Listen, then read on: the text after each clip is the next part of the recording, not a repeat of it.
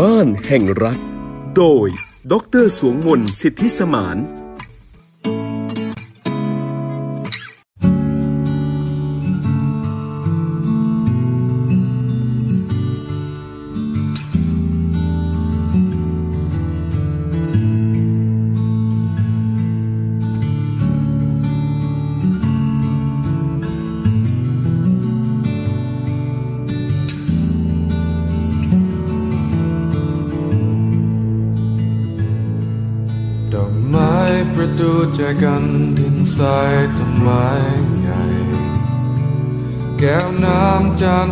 ชามบันไดโคมไฟที่สวยงาม ขอบรั้วและริมทางเดิน ต้นหญ้าอยู่ในสนามบ้านนี้จะมีความงามได้ถ้ามีเธอ เพราะเธอคือที่พักพิงคือทุกสิ่งที่มีความหมาย เมื่อเธออยู่เคียงชิดใกล้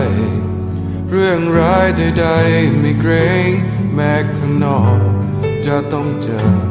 กับเรื่องราวที่ใครคมเหงแต่ฉันเอง ไม่คิดกลัว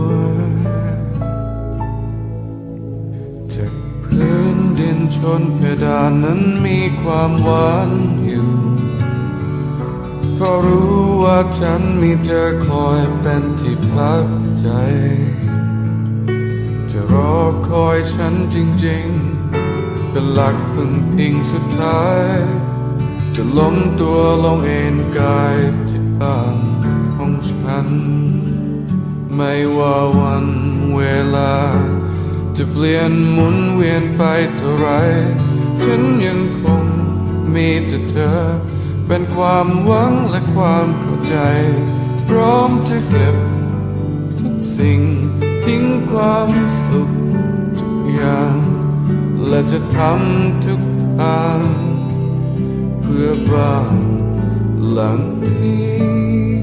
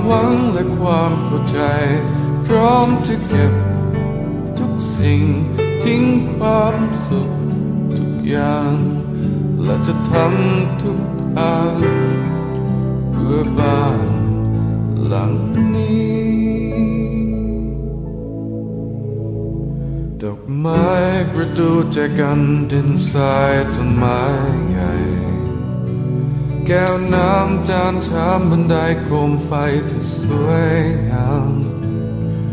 ขอบรั้วและริมทางเดิม ก็ล้วนแต่มีคำถามบ้านนี้จะงามอย่างไรถ้าไม่มีเธอ ก็เพราะว่าใจของเธอคือบ้าน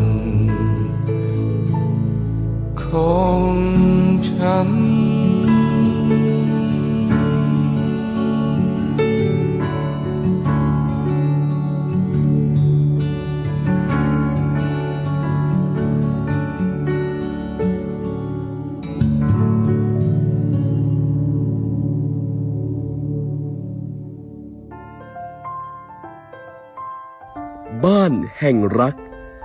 โดย ดรสวงมนสิทธิสมาน สวัสดีค่ะ คุณผู้ฟังที่รักทุกท่านนะคะ ต้อนรับเข้าสู่รายการบ้านแห่งรักค่ะ ดิฉันสวงมนสิทธิสมานนะคะ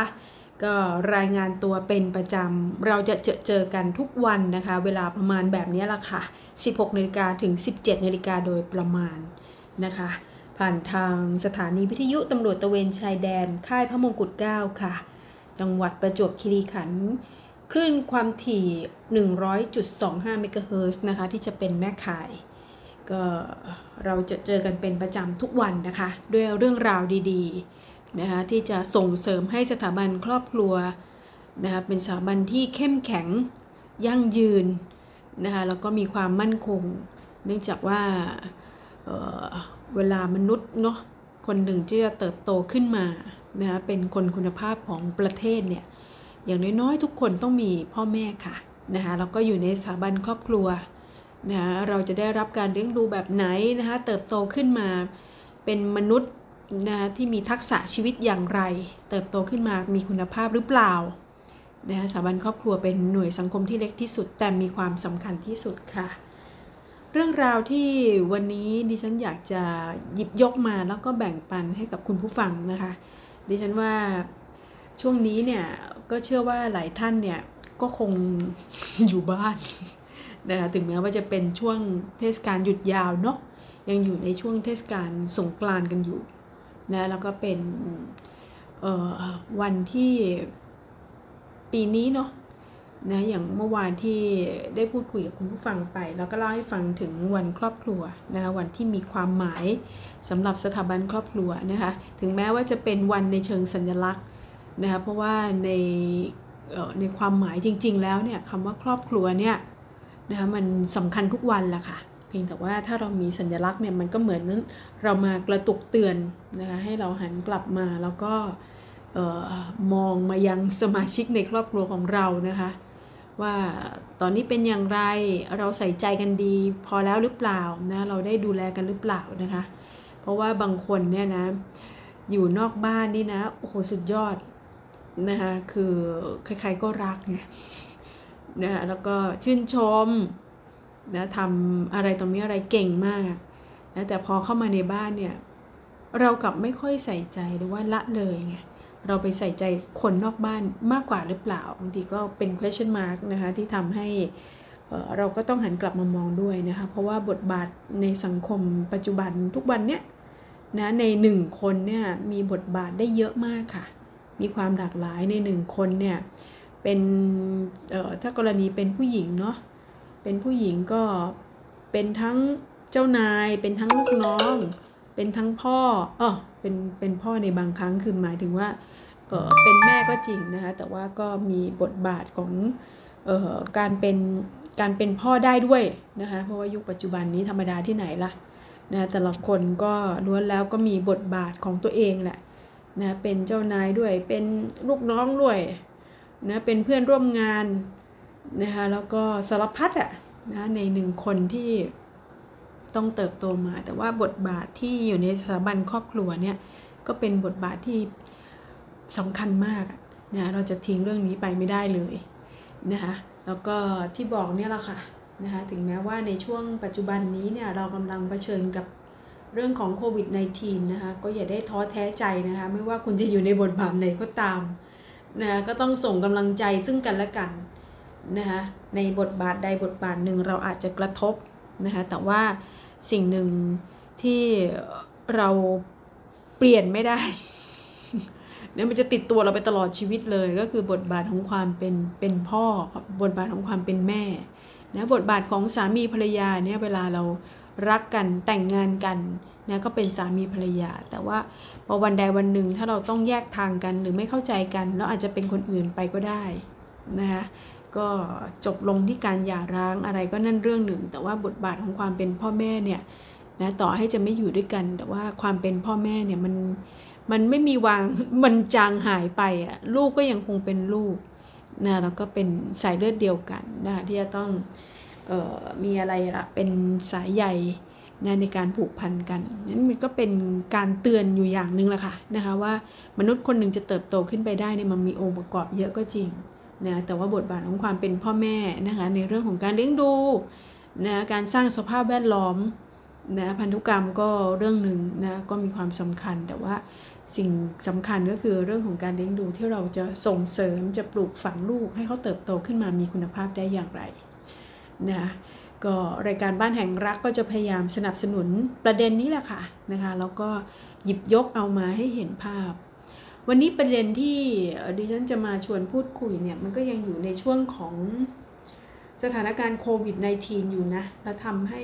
สถาบันครอบครัวในยุคปัจจุบันเนี่ยนะต้องเปลี่ยนไปเยอะนะคะเราได้ยินคำว่า new normal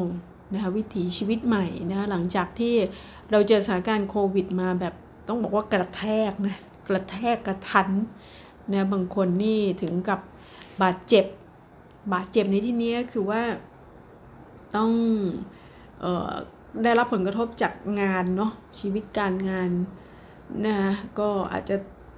ออกจากงานเลยนะหรือว่ารายได้ลดนะบางคนบอกว่าก็ก็ยังอยู่ได้เพียงแต่ว่าต้อง work from home นะคะหรือว่ามันมีรูปแบบที่มันเกิดขึ้นมา ชนิดที่กระทันหันนะ่ะไม่คิดว่าจะจะเกิดขึ้นนะโดยเฉพาะในอุตสาหกรรมที่เราทำงานอยู่นะหลาย ๆ คน นะก็คาดไม่ถึงนะอย่างเช่น กรณีของการบินไทยใครจะไปคิดนะคะดิฉันยังจำได้เลยว่าในยุคสมัยหนึ่งตอนที่เเรียนจบย้อนไปนานพอสมควรนะคะนะคะในในยุคที่ทำงานใหม่ๆเนี่ยถ้าถอยหลังไปสัก 20 กว่าปีแล้ว 20-30 ปีเนี่ยโหการบินไทยหอมหวานมากอะนะในยุคสมัยนั้นเนี่ยคือเพื่อนๆที่เรียนจบมาผู้หญิง นะต้องต้องยอมรับนะถ้าถ้าหน้าตาดีหน่อยเรียนภาษาได้เก่งเนี่ยนะก็หมายปองอะอาชีพแอร์โฮสเตสเนี่ยมันเป็นอาชีพที่หมายปองมาก อันนี้กรณีผู้หญิงผู้ชายก็โอ้โหการเป็นกัปตันเนี่ยนะโอ้โหมันมีความรู้สึกโก้มากอะนะแล้วก็การบินไทยคือที่หมายตานะแล้วก็สายการบินอื่นๆมากมายนะตอนนั้นหอมหวานมากเงินเดือนก็ดีได้ดีเที่ยวไปทั่วโลกอีกต่างหาก นะแต่ว่าใครจะไปคิดล่ะคะว่าวันหนึ่งเนี่ยการบินไทยจะประสบ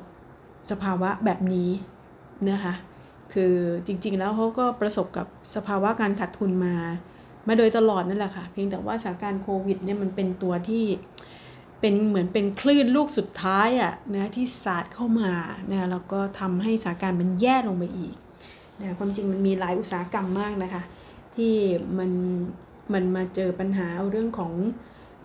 โควิด -19 ที่เป็นตัวทำให้ตัวเร่งปฏิกิริยานะทำให้ล้มกันคลืนคลืนคลืนนะคะ แล้วก็หลายอุตสาหกรรมเลยที่ที่ได้รับผลกระทบนะคะแต่ว่าประเด็นที่วันนี้ดิฉันอยากจะมาชวนพูดคุยเนี่ยมันเป็นผลพวงผลพวงมาจากแรงกระแทกนี่แหละค่ะนะคะก็คือว่าเราต้องเออเปลี่ยนมา work from home เนาะนะคนเป็นผู้ใหญ่ก็ work from home ส่วนลูกของเราก็ learn from home นะ learn from home หรือว่าเรียนที่บ้านนะคะเราก็ตั้งต้นกันมาตั้งแต่ปีที่แล้วแล้วค่ะนะคะเรียนกันเขาเรียกว่า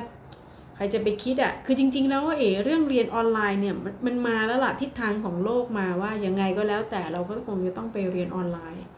นะคะมีบางวิชาก็มีมีแล้วนะคะเพียงแต่ว่าพอเจอสถานการณ์โควิด -19 มันก็เป็นตัวเร่ง นะที่ทำให้คือทุกคนต้องเป็นอะ่ะนั้นเด็กก็ต้องเรียนออนไลน์ได้นะผู้ใหญ่ก็ต้องทำงานผ่านออนไลน์ได้ มันเป็นตัวเร่งปฏิกิริยานะก็ก็ก็ก็เห็นภาพแหละนะมันทุกคนก็ล้วนแล้วแต่ได้รับผลกระทบนะยังนึกถึงสภาพอะนะคะว่าเมื่อตั้งแต่ปีที่แล้วนะสถานการณ์แบบนี้มันเกิดขึ้นมาตั้งแต่ปีที่แล้วจนมาถึงวันนี้อะ นะแล้วเราก็ยังต้องรับมือกัน แล้วตอนนี้สถานการณ์มันก็ลุกลามนะแล้วก็มีแนวโน้มอยู่โชคดีนะคะที่สำหรับเด็กส่วนใหญ่ที่เป็นเด็กนักเรียนในโรงเรียนนะคะต้องบอกว่าในสถาบันการศึกษาเนี่ยก็ยังก็ก็ช่วงปิดเทอมไงนะคะก็ยังค่อยยังช่วยหน่อยนะคะแต่ว่าในระดับมหาวิทยาลัยเนี่ยบางแห่งยังเปิดอยู่นะคะ เพียงแต่ว่าก็เปลี่ยนมาเรียนออนไลน์กันเป็นส่วนใหญ่ นะบางมหาวิทยาลัยก็ไม่ให้นักศึกษาเข้าแล้วก็เปลี่ยนเป็นการเรียนออนไลน์ไปอย่างเดียวเลย เพราะว่าก็พบผู้ติดเชื้อกันพอสมควรเลย มันก็เลยทำให้อยากจะมาสะท้อนให้เห็นค่ะว่ายุคนี้มันเป็นยุคที่เราต้องปรับตัวกันมากเลยนะมีเพื่อนที่เป็นพ่อแม่จำนวนมากนะที่บน่นบ่นมากหน่อยค่ะเพราะว่าคือเด็กมีหลากหลายวัย ปัญหาก็จะมีความแตกต่างแตกต่างกันไปในรายละเอียดนะคะ ถ้ากรณีลูกเล็กก็ก็จะบ่นแบบนึงอะนะนะอาจจะมากเป็นพิเศษ เพราะว่ากรณีลูกเล็กเนี่ยเขาเขาเขาคือองค์ประกอบเนี่ยเดี๋ยวไว้ดิฉันคิดว่ามันจำเป็นที่จะต้องขยายความเยอะอย่างกรณีถ้าเด็กประถมวัย เด็กประถมวัยก็คือช่วงที่อยู่ในระดับอนุบาลเนี่ย นะลองคิดภาพสิว่าโอ้โหกลุ่มนี้เนี่ยเวลาไปโรงเรียนเนี่ยนะเขาก็สนุกสนานเนาะแต่เวลาอยู่บ้านเนี่ยนะคะเขาเขาก็ต้องอยู่บ้าน เราเองคนเป็นพ่อแม่ก็ต้อง work from home นะแล้วลูกประถมวัยเนี่ยนะมาเรียนผ่านจอนะซึ่งซึ่งจริงๆก็ไม่แนะนำนะคะดิฉันเองก็ย้ำแล้วก็นักวิชาการที่อยู่ในแวดวงการศึกษาประถมวัยเอง ก็ย้ำแล้วว่าจริงๆ ไม่อยากให้เด็กในช่วงประถมวัยเนี้ย นะต้องมาสัมผัสกับหน้าจอ แต่ใครจะไปคิดล่ะคะ ว่าไอ้เจ้าโควิด -19 มันก็ทำให้มันเกิดสถานการณ์แบบนี้ เช่นแบบเนี้ยนะคะ แล้วมันก็ทำให้ปวดหัว ปวดหัวและเห็นใจและเข้าใจเป็นอย่างยิ่งนะคะ ก็เดี๋ยวจะมาค่อยๆ ขยายความไม่เห็นภาพว่า เฮ้ยแล้วเราจะต้องรับมือกับมันยังไงนะเมื่อมาเจอกับสภาพปัญหาแบบนี้ แล้วยังมีเด็กประถมเนี้ย เด็กมัธยมนะคะ ที่จะต้องมาเรียนออนไลน์มันเป็นทุกข์นะนะแล้วก็ถ้าสมมุติว่าต้องอยู่บ้านกันหมดอะนะคือลูกก็อยู่ที่บ้าน เรียนไปพร้อม ๆ กับลูก พ่อแม่ก็ทำงานไปด้วยนะแล้วก่อนตอนพ่อแม่ทำงานมันก็มีรายละเอียดของปัญหาอีกต่างหากมากมายนะคะระหว่างทำงานเนี่ยประชุมนึกภาพออกไหมคะบางทีในบ้านบ้านเดียวกันที่มีลูกหลากหลายวัยนะแล้วเวลาจะต้องทำงาน ต้องแบ่งฟังก์ชันของพื้นที่ในบ้าน บ้านหลังใหญ่หน่อยนะคะ ใครที่มีฐานะก็แยกห้องไปนั่นก็ก็รอดไป แต่ถ้าบ้านใครที่มันไม่ได้มีห้องซอยย่อยมากมายเนี่ยมันก็ต้องแบ่งพื้นที่กันนะคะก็สนุกสนานกันพอสมควรเลยนะในช่วง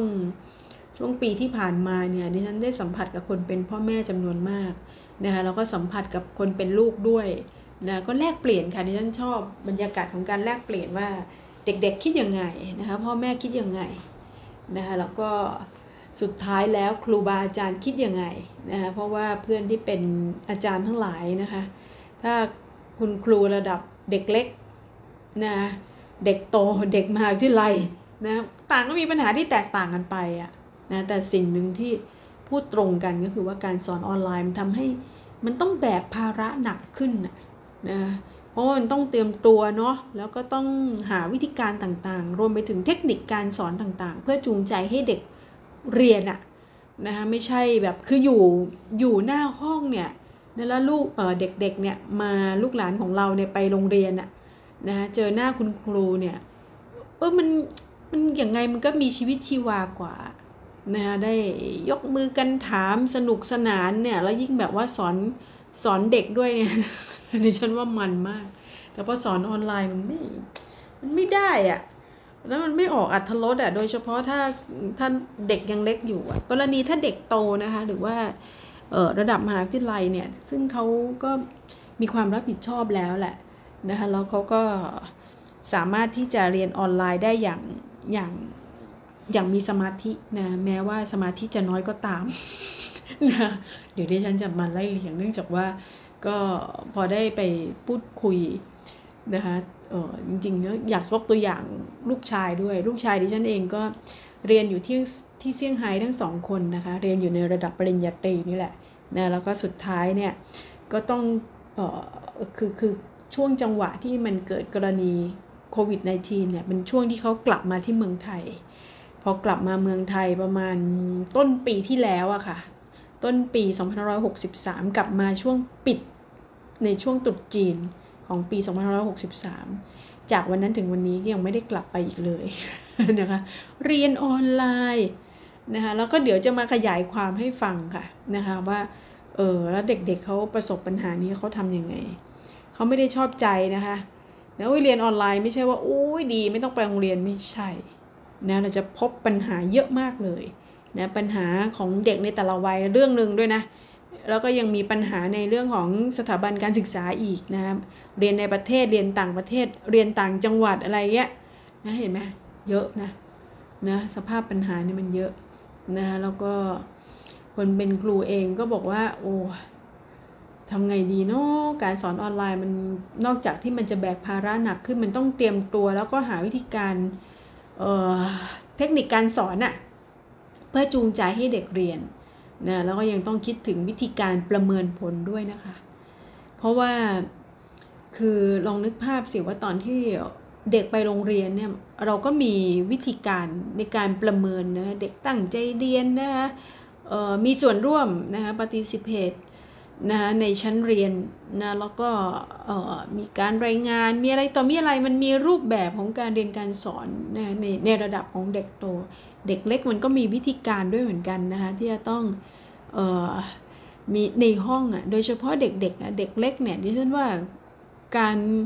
ตั้งคำถามการมีส่วนร่วมในชั้นเรียนเนี่ยมันมีความสำคัญมากอะ่ะพอมาอยู่ในโลกออนไลน์กันหมดเนี่ยนะมันก็นึกภาพไม่ออกเหมือนกัน นะคะคือคุณเพื่อนๆบางคนบอกอยากกลับไปสอนในโรงเรียนมาก ไม่อยากสอนทางออนไลน์นะคะเพราะว่าไม่ว่าจะยังไงก็แล้วแต่บอกบอกอยู่บ้านอยู่บ้านมีความสุข แต่ที่ฉันเห็นหลายคนเนี่ยบ่นมากนะทั้งเด็กทั้งครูทั้งพ่อแม่เองก็อยากให้กลับเข้าสู่สภาวะปกติเสียทีนะคะเพียงแต่ว่าคงคงยาวค่ะนะยิ่งสถานการณ์ช่วงนี้เนี่ยดูรูปการแล้วเนี่ยนั้นว่ายาว นะคะ แล้วก็ยังมีอะไรล่ะ อันนี้อันนี้ที่ชี้ให้เห็นปัญหานะคะยังไม่นับรวมกับบรรดาโรงเรียนที่ไม่มีความพร้อมทางด้านอุปกรณ์นะหรือว่าคุณครูไม่มีทักษะทางด้านดิจิทัลนะเพราะเวลาเราพูดถึงเด็กนะคะเด็กนักเรียนเราก็ต้องหมายรวมไปถึงเด็กทั่วประเทศนะไม่ใช่เฉพาะในกรุงเทพนะคะแต่ว่าในทั่วประเทศนี้เราต้องคิดภาพไปด้วยนะคะว่า เฮ้ยอินฟราสตรักเจอร์หรือว่าเป็นโครงสร้างนะหรือว่าอินเทอร์เน็ต คืออะไรที่มันเป็นเทคโนโลยีขั้นพื้นฐาน โครงสร้างขั้นพื้นฐานเนี่ยมันมันไปถึงเด็กไหมนะเด็กในต่างจังหวัดเขามีเครื่องคอมใช้ไหมเขามี Wi-Fi ไหมเขามีอินเทอร์เน็ตไหมคุณครูมีทักษะในเรื่องดิจิทัลเพียงพอไหมนะแล้วเด็กๆเเขาสามารถที่จะรับมือได้ไหม แล้วมันยังต้องใช้โปรแกรมสารพัดเลยนะคะในการเรียนรู้นะเนี่ยมันคือทุกอย่างมันคือการเรียนรู้หมดเลยนะคะแม้ว่าก่อนหน้านี้เนี่ยจะมีมีความพยายามนะคะในการที่จะสร้างกระบวนการเรียนการสอนนะคะแล้วก็ออกแบบวิชาความรู้ที่เกี่ยวกับเรื่องของการเรียนการสอนผ่านออนไลน์ แต่ใครจะไปคิดเขาว่า โอ้มันจะมาเร็วกว่าที่เราคิดนะอุตส่าห์วางแผนเอาไว้สักสี่สักสี่ปีข้างหน้าอะไรเงี้ย แต่ปรากฏว่ามันต้องทันทีนะ มันต้องทันท่วงทีนะคะ ก็ดิฉันได้มีโอกาสพูดคุยกับเด็กหลายคนนะ สงสารเด็กจริงๆนะ ทุกคนพูดเป็นเสียงเดียวกันค่ะว่าอยากกลับไปเรียนที่โรงเรียนไม่อยากเรียนผ่านออนไลน์นะคะเหตุผลก็โอ้โหมันมันเรียนยากขึ้นอะมันเรียนไม่รู้เรื่องนะงานเยอะ มีความรู้สึกว่ามันเรียนได้แย่ลง นะคะแล้วก็ยังมีเหตุผลประเภทแบบอยากเจอเพื่อนอยากทำกิจกรรม สรุปก็คือไม่ว่าจะมีโอกาสได้พูดคุยกับใคร ทุกคนล้วนแล้ว ไม่อยากอยู่ในสภาพที่ต้องเรียนออนไลน์นะก็น่าเห็นใจมากนะคะกับเด็กรุ่นนี้นะดิฉันยังคิดอยู่ว่า โอ้เออเนาะอีกหน่อยในเวลาจบไปเนี่ยนะคงจะเป็นชื่อรุ่นเลยอะเด็กจบรุ่นโควิด เด็กเรียนรุ่นโควิด มันขำนะขำไม่ออกอะมันเป็นตลกร้ายอะนะคะลองนึกภาพสิว่าเด็กที่เข้ามหาวิทยาลัยเมื่อปีที่แล้ว เออเขาจะต้องเป็นเฟชชี่ก็เหมือนแบบเป็นน้องใหม่อะคุณผู้ฟังคิดภาพสิว่าถ้าเป็นลูกหลานเราอะแล้วเข้าสอบเข้ามหาวิทยาลัยที่เขาปรารถนาได้ แต่พอเข้าไปแล้วนะ อะไรที่มันเป็นเฟชชี่เช่น รับน้องนะคะในความหมายที่ดีนะรับน้องไม่เอาแบบที่มันเป็นนกาทีฟนะแต่ในความหมายที่ได้รู้จักเพื่อนฝูง รุ่นพี่ รุ่นพี่รุ่นน้องนะคะได้ทำกิจกรรมร่วมกันอะไม่มีเลยอะ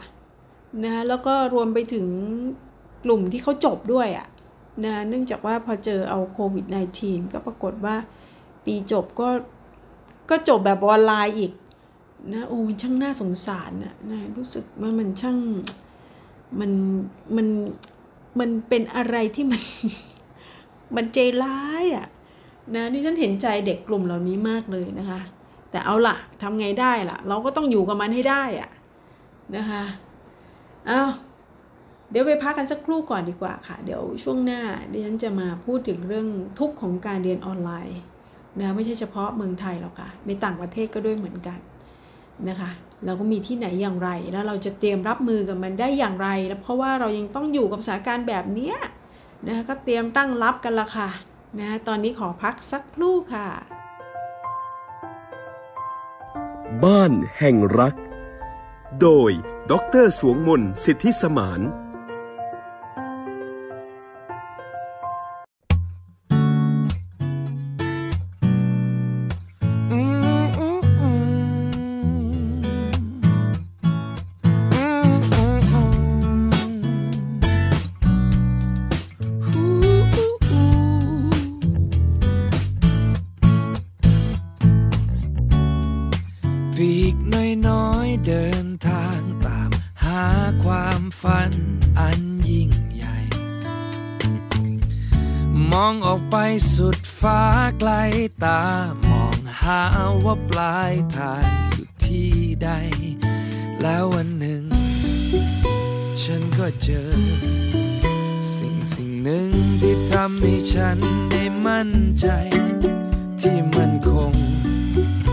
และสูงใหญ่ ร่มเงากิ่งใบที่ฉันเคยใฝ่ฝันหา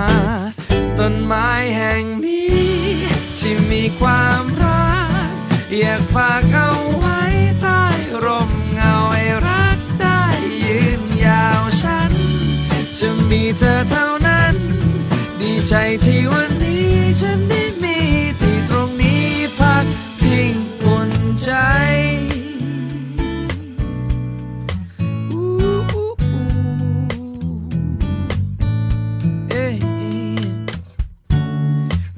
คอยประคองใต้ปีก แต่บางทีไม่รู้จะหยุดอยู่ที่ใด เก็บประสบการณ์เล็กๆ ข้างทางสร้างฝัน ถ้าฉันมีรังคงอุ่นใจ แล้ววันหนึ่ง ฉันก็เจอ สิ่งสิ่งหนึ่งที่ทำให้ฉันได้ภูมิใจ ที่มันคง และสูงใหญ่ร่มเงากิ่งใบที่ฉันเคยใฝ่ฝันหา ต้นไม้แห่งนี้ ที่มีความรัก อยากฝากเอาไว้ใต้ร่มเงาให้รักได้ยืนยาวฉัน จะมีเธอเท่านั้น ดีใจที่วันนี้ฉันได้มี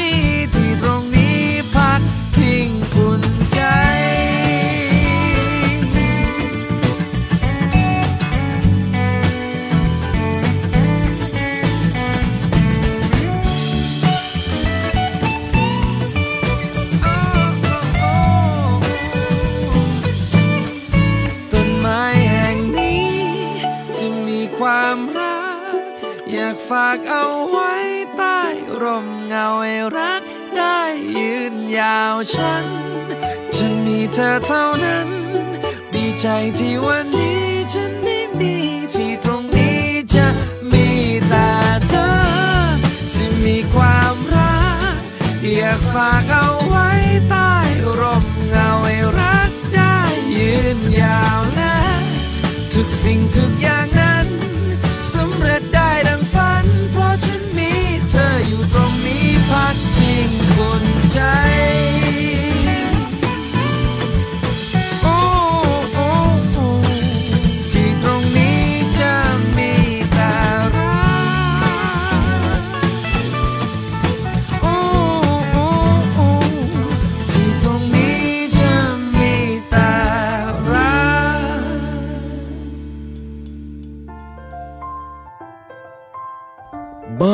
แห่งรัก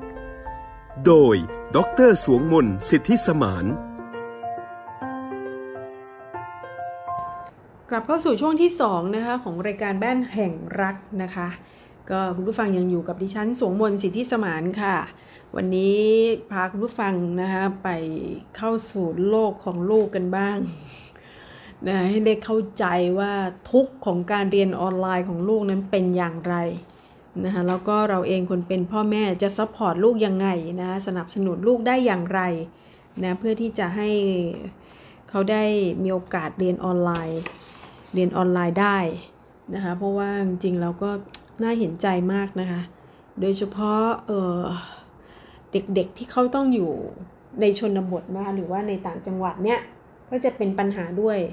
นะเป็นปัญหามากเลยนะคะคนเป็นครูบาอาจารย์เองนะคะหรือว่าสถาบันการศึกษาเองก็ต้องพยายามปรับตัวนะหาเครื่องไม้เครื่องมืออุปกรณ์ต่างๆนะให้พร้อมนะจะไปแบบว่าโยนภาระให้เด็กหรือว่าโยนภาระให้ครอบครัวอย่างเดียวไม่ได้นะจะต้องออกแบบ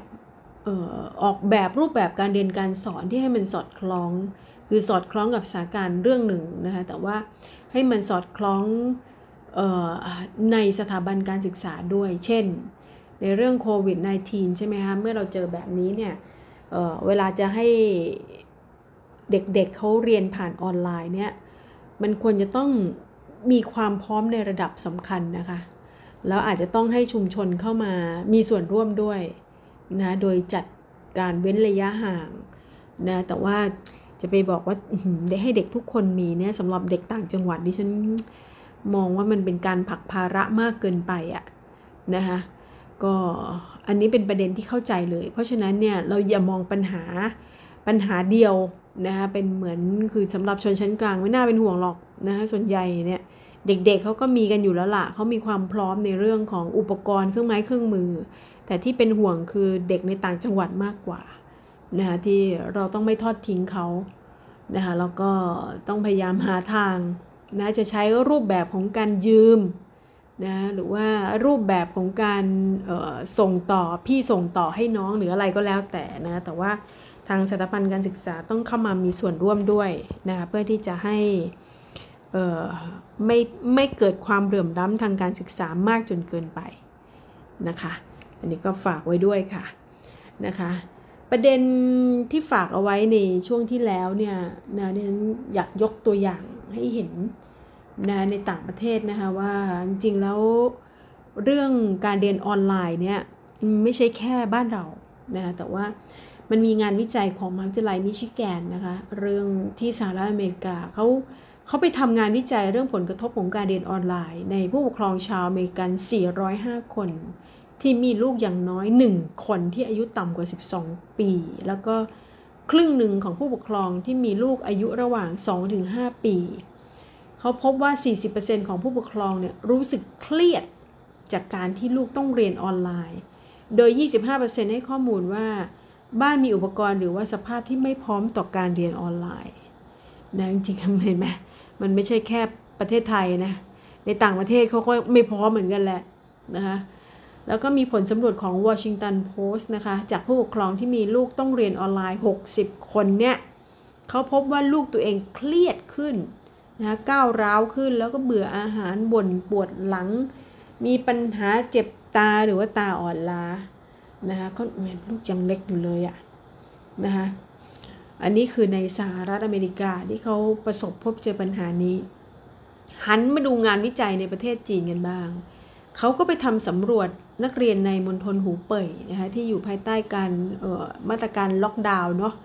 ตั้งแต่ปี 2563 เนี่ยเขาก็เก็บข้อมูลนักเรียนเกรด 2 ถึง 6 6เอ่อคือเด็กที่อยู่ในเกรด 2 ถึง 6 เนี่ยจำนวน 2,330 คนระหว่างช่วงเวลาที่มีระบาดเยอะในช่วงกุมภาถึงมีนาคมเนี่ยเขาเพราะว่ามีนักเรียนมากถึง 40%นะคะที่เผชิญความเครียดแล้วก็วิตกกังวลนะดูแล้วมันก็สอดคล้องกับบ้านเราละที่ล่าสุดก็ผม เห็นไหมคะ เคยมีข่าวข่าวที่มีนักเรียนแล้วนักศึกษาจำนวนไม่น้อยนะคะที่เขาเครียดจากการเรียนออนไลน์ เพราะว่าไม่สามารถปรับตัวได้ทำให้เกิดความทุกข์แล้วก็มีข่าวที่บางคนเนี่ยสุดท้ายนำไปสู่โศกนาฏกรรมนะคะในการที่เด็กก็เสียชีวิตนะแล้วก็ถึงแม้ว่าจะมีความพยายามอย่างไรล่ะนะคะคนใกล้ชิดก็ออกมาเปิดเผยว่าประวัติน้องก็เครียด นะดิฉันก็ก็ก็ก็รู้สึกเห็นใจมากนะ แต่ว่าในภาวะความเครียดที่ไม่สามารถปรับตัวในการเรียนออนไลน์เนี่ยดิฉันว่ามันเป็นเรื่องที่ครอบครัวต้องช่วยด้วยอะนะจะปล่อยให้เด็กเข้าไปแบบคือโยนให้เป็นเรื่องของเด็กอย่างเดียวไม่ได้นะพ่อแม่ต้องคอยหมั่นสังเกตสังกาด้วยว่า ตอนนี้เขาเป็นยังไงบ้างนะลูกของเราเป็นยังไงนะหลังจากที่ต้องปรับการเรียนการสอนหรือว่าต้องเรียนออนไลน์ มันมีภาวะความเครียดหนักขนาดไหน นะคะเพราะว่าช่วงของสถานการณ์วิกฤตโควิด -19 เนี่ยมันมันทำให้เราต้องปรับตัว มันเป็น new normal นะวิถีชีวิตแบบใหม่นะโดยเฉพาะสถาบันการศึกษาเนี่ยนะเขาไม่สามารถจัดการเรียนการสอนแบบปกติได้อะเพราะฉะนั้นแน่นอนว่าต้องใช้รูปแบบการเรียนการสอนแบบออนไลน์นะคะแต่ว่าการเรียนการสอนแบบออนไลน์นี่มันมีองค์ประกอบที่ไปเกี่ยวข้องทั้งตัว ผู้สอน ผู้เรียนเนื้อหา สื่อการเรียนการสอน แหล่งเรียนรู้นะคะ กระบวนการจัดการเรียนรู้ รูปแบบการเรียนการสอน แล้วก็มีระบบการติดต่อสื่อสาร ระบบเครือข่ายเทคโนโลยีสารสนเทศ รวมไปถึงการวัดและก็การประเมินผลนะคะก็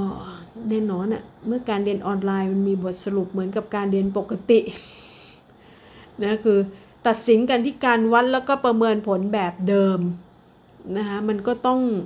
กลายเป็นเรื่องหนักหน่วงของผู้ที่เกี่ยวข้องทุกฝ่ายนะคะนึกภาพบอกใช่ไหมคะก็เฮ้ยก็ในเมื่อการเรียนมันการเรียนรู้มันไม่ปกติอะนะคะไม่สามารถที่จะไปโรงเรียนได้นะคะเราเรียนผ่านออนไลน์ แต่ว่าจะมาใช้วิธีวัดประเมินผลเหมือนเหมือนปกตินะที่เด็กเคยไปโรงเรียนไม่ได้นะ จริงๆ แล้วเรื่องนี้มันเป็นเรื่องที่ผู้ใหญ่ต้องต้องหันกลับมามองแบบจริงจังนะคะว่า เราจะใช้วิธีการวัดแล้วก็ประเมินผลเด็กแบบไหนที่เหมาะกับสถานการณ์วิกฤตที่มันเกิดขึ้นนะเราควรจะต้องปรับแบบไหนนะไม่งั้นอู้ตายนะเด็กเครียดกันตายเลยอะนะคะเพราะว่ามันดิฉันเคยเห็นเด็กที่ต้องเรียนผ่านออนไลน์เนี่ยมันมัน มันต้องใช้สมาธิสูงมากนะคะ และหลายหลายเรื่องที่เขาไม่เข้าใจก็ไม่รู้จะถามยังไงนะถามแล้วอธิบายก็ยังไม่เคลียร์ น่าเห็นใจมากค่ะ น่าเห็นใจมาก นะ บางคนทุกข์มากเลยเพราะเพราะต้องสอบแบบไม่เข้าใจ บางคนเมื่อยอมสอบตกไปเลยนะคะมันก็นำไปสู่ภาวะความเครียดอะ แล้วก็วิตกกังวลมากมายนะเด็กจำนวนมากนะคะ ถอดใจอะยอมถอยออกจากระบบนะออกจากโรงเรียนกลางคันอีกนะคะในถ้าในระดับมหาวิทยาลัยก็ดรอปไว้ก่อนนะเพราะว่ามันมันเป็นผลพวงมาเรื่องประสิทธิภาพในการเรียนออนไลน์นะคะที่เอาเข้าเอาเข้าจริงแล้วเด็กส่วนใหญ่ก็อยากเรียนที่สถาบันการศึกษามากกว่านะคะก็ตรงนี้แหละค่ะที่ก็อยากจะย้ำนะจริงๆแล้วเออ การจะให้เกรดแบบเดิมๆแล้วก็การประเมินผลการสอบแบบเดิมๆนะคะจริงๆแล้วมันจำเป็นหรือเปล่ามันก็ต้องตั้งคำถามนะคะว่าในสถานการณ์เช่นนี้นะจะทำยังไงจะดีกว่าไหมนะถ้าการศึกษาแบบแบบ new normal เนาะนะจะประเมินนะการประเมินต่างๆ จะถูกเปลี่ยนการประเมินผล การเรียนจากการสอบไปเป็นการประเมินผลจากการเรียนรู้ ดิฉันว่ามันสำคัญมากนะคะ มันจะทำให้การประเมินผลในวิถีการศึกษาใหม่เนี่ยเน้นที่ทันทำความเข้าใจอะไม่ใช่การตัดสินด้วยการสอบอย่างเดียว อันนี้อันนี้เป็นโจทย์ใหญ่นะที่อยากจะโยนไปให้ผู้หลักผู้ใหญ่ในบ้านเมืองต้องมองเห็นประเด็นนี้ ซึ่งซึ่งก็เริ่มมองเห็นนะคะ แต่ขนาดเดียวกันพอมองเห็นแล้วแต่ว่ายังไม่ได้ในภาคปฏิบัติเนี่ยมันยังแนวทางมันยังเป็นอย่างนี้อยู่ะนะคะเพราะการประเมินผล มันต้องให้น้ำหนักที่ต้องคำนึงถึงความพร้อมของภาพรวมด้วยว่าไอ้เจ้าสถานการณ์โควิด -19 ที่มันทำให้นักเรียนไม่ได้ไปโรงเรียนน่ะครูก็จัดการเรียนการสอนเหมือนเดิมไม่ได้ การเรียนแบบออนไลน์ก็ไม่สามารถทำได้อย่างทั่วถึงแล้วเท่าเทียมอีกต่างหากนะคะเพราะฉะนั้นเราควรต้องมีวิธีคิดในในการออกแบบโดยให้น้ำหนักกับสิ่งที่สำคัญต่อการเรียนรู้ของนักเรียนมากกว่าต้องเรียนรู้ตามหลักสูตรเดิมนะหรือว่า เงื่อนไขที่ถูกกำหนดเพื่อเพื่อไปตอบสนองนโยบายอย่างเดียวไม่ได้นะแนวคิดที่ไม่สอดคล้องกับนักเรียนอย่างเงี้ยมันไม่ได้อะมันต้องปรับตัวนะคะแล้วก็การปรับน้ำหนักในการประเมินผลก็ควรให้น้ำหนักกับการการปฏิสัมพันธ์ที่มีคุณภาพระหว่างการเรียนเรียนรู้ของครูแล้วก็นักเรียนนะรวมไปถึงการให้น้ำหนักกับการเรียนรู้ที่จะเกิดจากความเข้าใจแล้วก็การเชื่อมโยงกับความสนใจของนักเรียน เน้นนะคะ เป็นรายบุคคลมากกว่าเป็นการเรียนรู้ที่อิงตามมาตรฐานแบบเดียวกันทั้งประเทศนะคะเราเราถึงเวลาแล้วจริง ๆ ค่ะว่าระดับนโยบายต้องให้ความสำคัญกับระดับพื้นที่ ระดับโรงเรียนนะให้แต่ละพื้นที่ แต่ละโรงเรียนแต่ละแห่งเนี่ยมีวิธีประเมินผลเบื้องต้นของตัวเองด้วยนะต้องปล่อยนะคะต้องกระจาย เพราะว่าแต่ละโรงเรียนเนี่ยมันไม่เท่ากันน่ะ นะคะเพราะฉะนั้นเนี่ยจะใช้วิธีวัดเหมือนกันไม่ได้นะในต่างประเทศบางแห่งเขามีการสลับจัดการเรียนการสอนการสอนเนี่ยโดยยังให้โรงเรียนเปิดทำการได้นะคะแล้วก็ให้สอนในสนามหญ้าหรือว่าสถานที่เปิดโล่งของโรงเรียนนะแล้วก็ใช้วิธี social distancing นะคะลดความเสี่ยงติดเชื้อ แล้วก็สลับให้เด็กยังไปโรงเรียนด้วยหยุดอยู่บ้านด้วยนะคะก็ก็ก็ เป็นก็เป็นเรื่องที่ดีนะคะแต่บ้านเราก็ยังยังทำไม่ได้นะคะยังทำไม่ได้เท่าไหร่ เพราะว่าไม่ค่อยมีสนามหญ้า ไม่ค่อยมีพื้นที่โล่งในโรงเรียน ส่วนใหญ่เป็นตึกตึกตึกและก็ตึกนะคะเพราะฉะนั้นเนี่ยความเสี่ยงมันสูงไงนะมันจะไปใช้พื้นที่โล่งๆสนามใหญ่ๆเนี่ยหายากเนาะหาโรงเรียนที่มันจะมีพื้นที่เปิด ใหญ่ๆอะ่ะแล้วก็ปล่อยให้เด็กได้วิ่งเล่นน่ะยากจังเลยอะ่ะนะคะแต่ตอนนี้สิ่งที่เป็นห่วงเด็กนะคะไม่ใช่เป็นเพียงเรื่องแค่เนื้อหาการเรียนรู้ที่กลัวว่าเด็กจะเรียนไม่ทันนะคะแต่จริงๆแล้วสิ่งที่อยากให้คำหนึ่งคือเรื่องคุณภาพชีวิตของเด็กนักเรียนที่ต้องตกอยู่ในสถานการณ์ที่วิกฤตนี่แหละค่ะแล้วลำพังได้รับผลกระทบในชีวิตประจำวันเนี่ยก็ก็เครียดอยู่แล้วอะนะแล้วก็บางครอบครัวก็ได้รับผลกระทบ อีกต่างหากอะคือคือผลกระทบเป็นสองเด้งอะนะในบ้านที่ลูกก็ได้รับผลกระทบ พ่อแม่ก็ได้รับผลกระทบนะ แล้วเรายังจะมาส่งต่อความเครียดให้เด็กอีกนะคะนี่ก็เป็นจุดหนึ่งนะที่อยากจะส่งต่อด้วยนะคะในเมื่อสถานการณ์ไม่ปกติก็ควรจะใช้วิธีคิดแล้วก็วิธีการที่ยืดหยุ่นอะอย่าเล็งผลเลิศทางวิชาการมากจนเกินไปนะแต่เปลี่ยนมาให้ความสำคัญกับการเรียนรู้ที่สอดคล้องกับวิกฤตการณ์เนี่ย ดิฉันว่ามันสำคัญกว่านะก็ก็เลยอยากจะฝากทุกท่านที่เกี่ยวข้องนี่แหละค่ะนะคะคุณผู้ฟังที่ไม่ว่าจะเป็นพ่อแม่นะคะปุยตายายพี่ป้านาอาครูบาอาจารย์นะหรือคนที่เกี่ยวข้องกับเด็กนะรวมไปถึงตัวเด็กๆเองด้วยนะคะคนตัวเด็กๆที่ก็จำเป็นที่ต้องสะท้อนออกมาให้กับผู้ใหญ่ได้รับทราบด้วยนะคะว่า ตัวเองก็ไม่พร้อม ติดขัดยังไง มันมีความทุกข์จากการเรียนออนไลน์ยังไงนะคะแล้วก็ถ้าเรียนแล้วไม่เข้าใจเราจะมีวิธีการเเรียนรู้แบบไหนนะจะแก้ปัญหาได้อย่างไรนะคะไม่ใช่ให้คุณครูสั่งงานอย่างเดียว เรียนไม่ทันก็เอางานไปทำนะมันคนละเรื่องนะมันเนี้ยดิฉันเองมองไปก็เห็นใจจริงๆนะทุกของคนที่ ของเด็กที่ต้องมาเรียนออนไลน์ในยุคนี้พอสอนนี้เนี่ยมันก็ทำให้การเรียนรู้เนี่ยแทนที่มันจะเปิดกว้างมากมากกว่านี้เนี่ยมันทำให้มันก็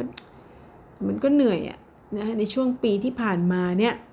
นะเด็กๆหลายคนนี่เสียโอกาสไปมากนะคะนะเด็กที่อยู่ต่างจังหวัดบางคนเนี่ยออกกลางคันมีนะคะ เพราะว่าส่วนหนึ่งเนี่ยก็ครอบครัวก็ประสบปัญหาในเรื่องไรายได้ แล้วก็ประกอบกับว่าพอสถานการณ์โควิดก็ไม่อยากไปโรงเรียนอีกนะมันหลายเด้งอะ่ะนะคะแล้วก็ยังมีนอกจากต่างจังหวัดแล้วต่างประเทศเนี่ยนะที่กลับมาเมืองไทยแล้วก็ไม่ได้กลับไปเรียนอีกเลย แล้วก็ใช้วิธีเรียนออนไลน์อย่างเดียว อันนี้ก็เป็นอีกกลุ่มหนึ่งที่น่าเห็นใจนะโดยเฉพาะในฝั่ง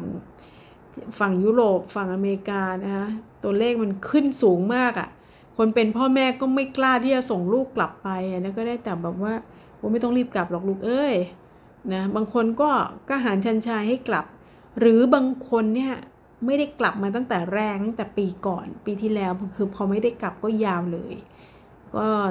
ได้แต่ส่งเสียงผ่านทางโปรแกรมนะคะหรือผ่านทางแอปพลิเคชันในการพูดคุยกันนะก็ก็ได้โอกาสเท่านั้นนะคะในการสื่อสารกับลูกหลานของเรานะคะก็น่าเห็นใจจริง ๆ เอาเป็นว่า ถ้าช่วงนี้เนี่ยลูกของคุณยังอยู่เมืองไทยแล้วก็ต้องเรียนออนไลน์เนี่ยดิฉันว่าสิ่งที่เราทำได้ก็คือว่าพ่อแม่ก็ต้องส่งกำลังใจอะ่ะเราก็ต้องให้กำลังใจกับลูกว่าเออก็ทำเท่าที่ทำได้อะ่ะไม่ใช่ปัญหาของเราคนเดียวนี่มันเป็นปัญหาทั่วโลก แล้วก็เพื่อนๆที่เรียนอยู่ในต่างประเทศด้วยกัน ก็ประสบปัญหานี้เหมือนกัน เพราะฉะนั้นเนี่ยต้องพยายามหาทาง นะหาทางจัดการตัวเองให้ลงตัวให้ได้ภายใต้เงื่อนไขแล้วก็ข้อจำกัดที่มันมีอยู่นะคะ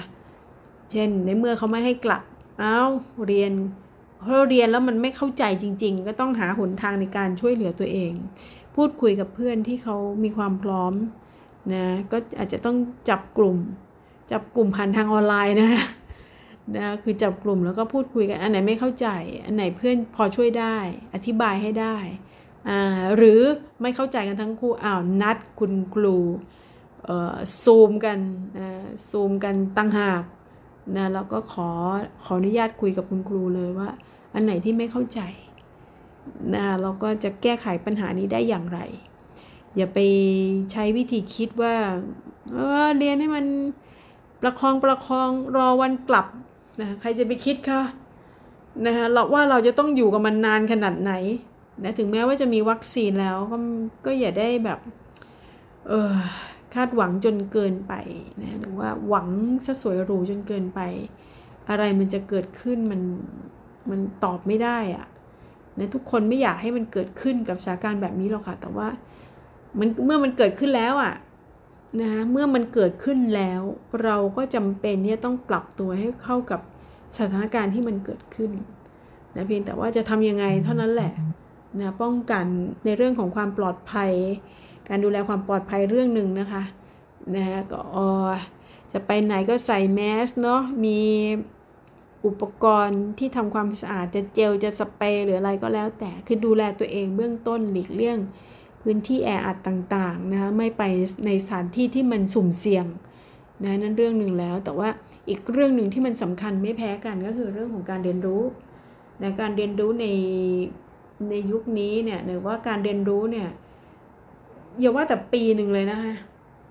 เดือนหนึ่งนะคะหรือว่าแค่สัปดาห์เดียวแค่วันหนึ่งสองวันอะการเรียนรู้มันก็เปลี่ยนอะแล้วมันก็เปลี่ยนเร็วมากจริงๆอะนะเพราะฉะนั้นมันเป็นเรื่องที่เราเองต้องปรับตัวให้ทันอะพ่อแม่ต้อง support ค่ะดิฉันย้ำนะคะว่าบุคคลที่เกี่ยวข้องกับผู้เกี่ยวข้องกับเด็กๆนะคะ ไม่ว่าจะวัยไหนก็ตามที่เราเกี่ยวข้องเนี่ยเราเราเราต้องพยายามหาทางช่วยเหลือเขาอะนะคะเขาต้องถ้าลูกร้องขอความช่วยเหลือเช่น อันนี้มันไม่เข้าใจแม่ก็ต้องมีวิธีในการเอออธิบายช่วยหาข้อมูลหรือบอกให้คุณครูได้รู้ว่าลูกไม่เข้าใจนะจะมีวิธีการเรียนรู้แบบไหนอย่างไรได้บ้างนะเพื่อที่จะให้เออ ลูกปรับตัวได้นะคะแม่เด็กยุคนี้ธรรมดาที่ไหนนะคะแล้วก็เรื่องของการเรียนรู้เนี่ยก็เป็นเรื่องที่ส่วนหนึ่งก็เรียนรู้ไปด้วยกันในครอบครัวด้วยนะคะแล้วก็พ่อแม่ก็มีเป็นตัวช่วยให้กับลูกด้วยนะคะอะไรที่พอช่วยได้ก็ก็ก็พูดคุยกันนะแล้วก็หาทางที่จะช่วย supportในท่ามกลางสถานการณ์แบบนี้นะคะ เอาละค่ะ วันนี้หมดเวลาของรายการบ้านแห่งรักแล้วนะคะ ก็เราจะมาเจอเจอกันเป็นประจำอย่างนี้ทุกวันแหละนะคะ เวลา 16นาฬิกาถึง 17นาฬิกานะแล้วก็สามารถจะติดตามผ่านทางออนไลน์ได้ด้วยนะคะ เอาเป็นว่าดิฉันจะพยายามค่อยๆ เอาประเด็นต่างๆ มาทยอยบอกเล่าให้กับคุณผู้ฟังนะได้รับรู้รับทราบนะว่าสถานการณ์ในยุคปัจจุบันเป็นยังไงนะคะช่วงนี้มันเป็นช่วงที่ถึงแม้ว่าจะอยู่ในช่วงที่อยู่บ้านเป็นหลัก นะจะอยู่ในช่วงของเทศกาลแห่งความสุขอยู่นะคะแต่ว่า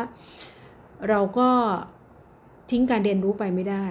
นะแล้วก็ถือโอกาสละกันนะคะว่าในช่วงนี้เนี่ยเมื่อหยุดอยู่บ้านแล้วเนี่ยเราดูว่ากระบวนการการเรียนรู้ที่เราจะสามารถที่จะหาช่องทางที่มันลงตัวกับเราที่เหมาะกับเราให้ได้มากที่สุดเนี่ยมันต้องทำยังไงนะคะก็อันนี้ก็ดูด้วยนะ ดิฉันก็เน้นย้ำนะว่าพ่อแม่อย่าทิ้งลูกนะคะไม่ว่าจะวัยไหนก็ตามหรือว่าลูกๆก็ต้องพยายามสอบถามพ่อแม่นะคืออะไรที่ติดขัดก็ขอตัวช่วยด้วยนะคะส่งกำลังใจให้กับทุกครอบครัวให้ผ่านพ้นนะคะผ่านพ้นช่วงนี้ไปให้ได้นะอย่าให้เกิดทุกข์ในการเรียนออนไลน์ พยายามปรับทุกข์ให้กลายเป็นสุข ให้เป็นการเรียนรู้ที่มีคุณค่าและความหมายค่ะ วันนี้หมดเวลาแล้วดิฉันส่งมนสิทธิสมานลาไปก่อนนะคะ สวัสดีค่ะ บ้านแห่งรัก โดย ดรสวงมนสิทธิสมาน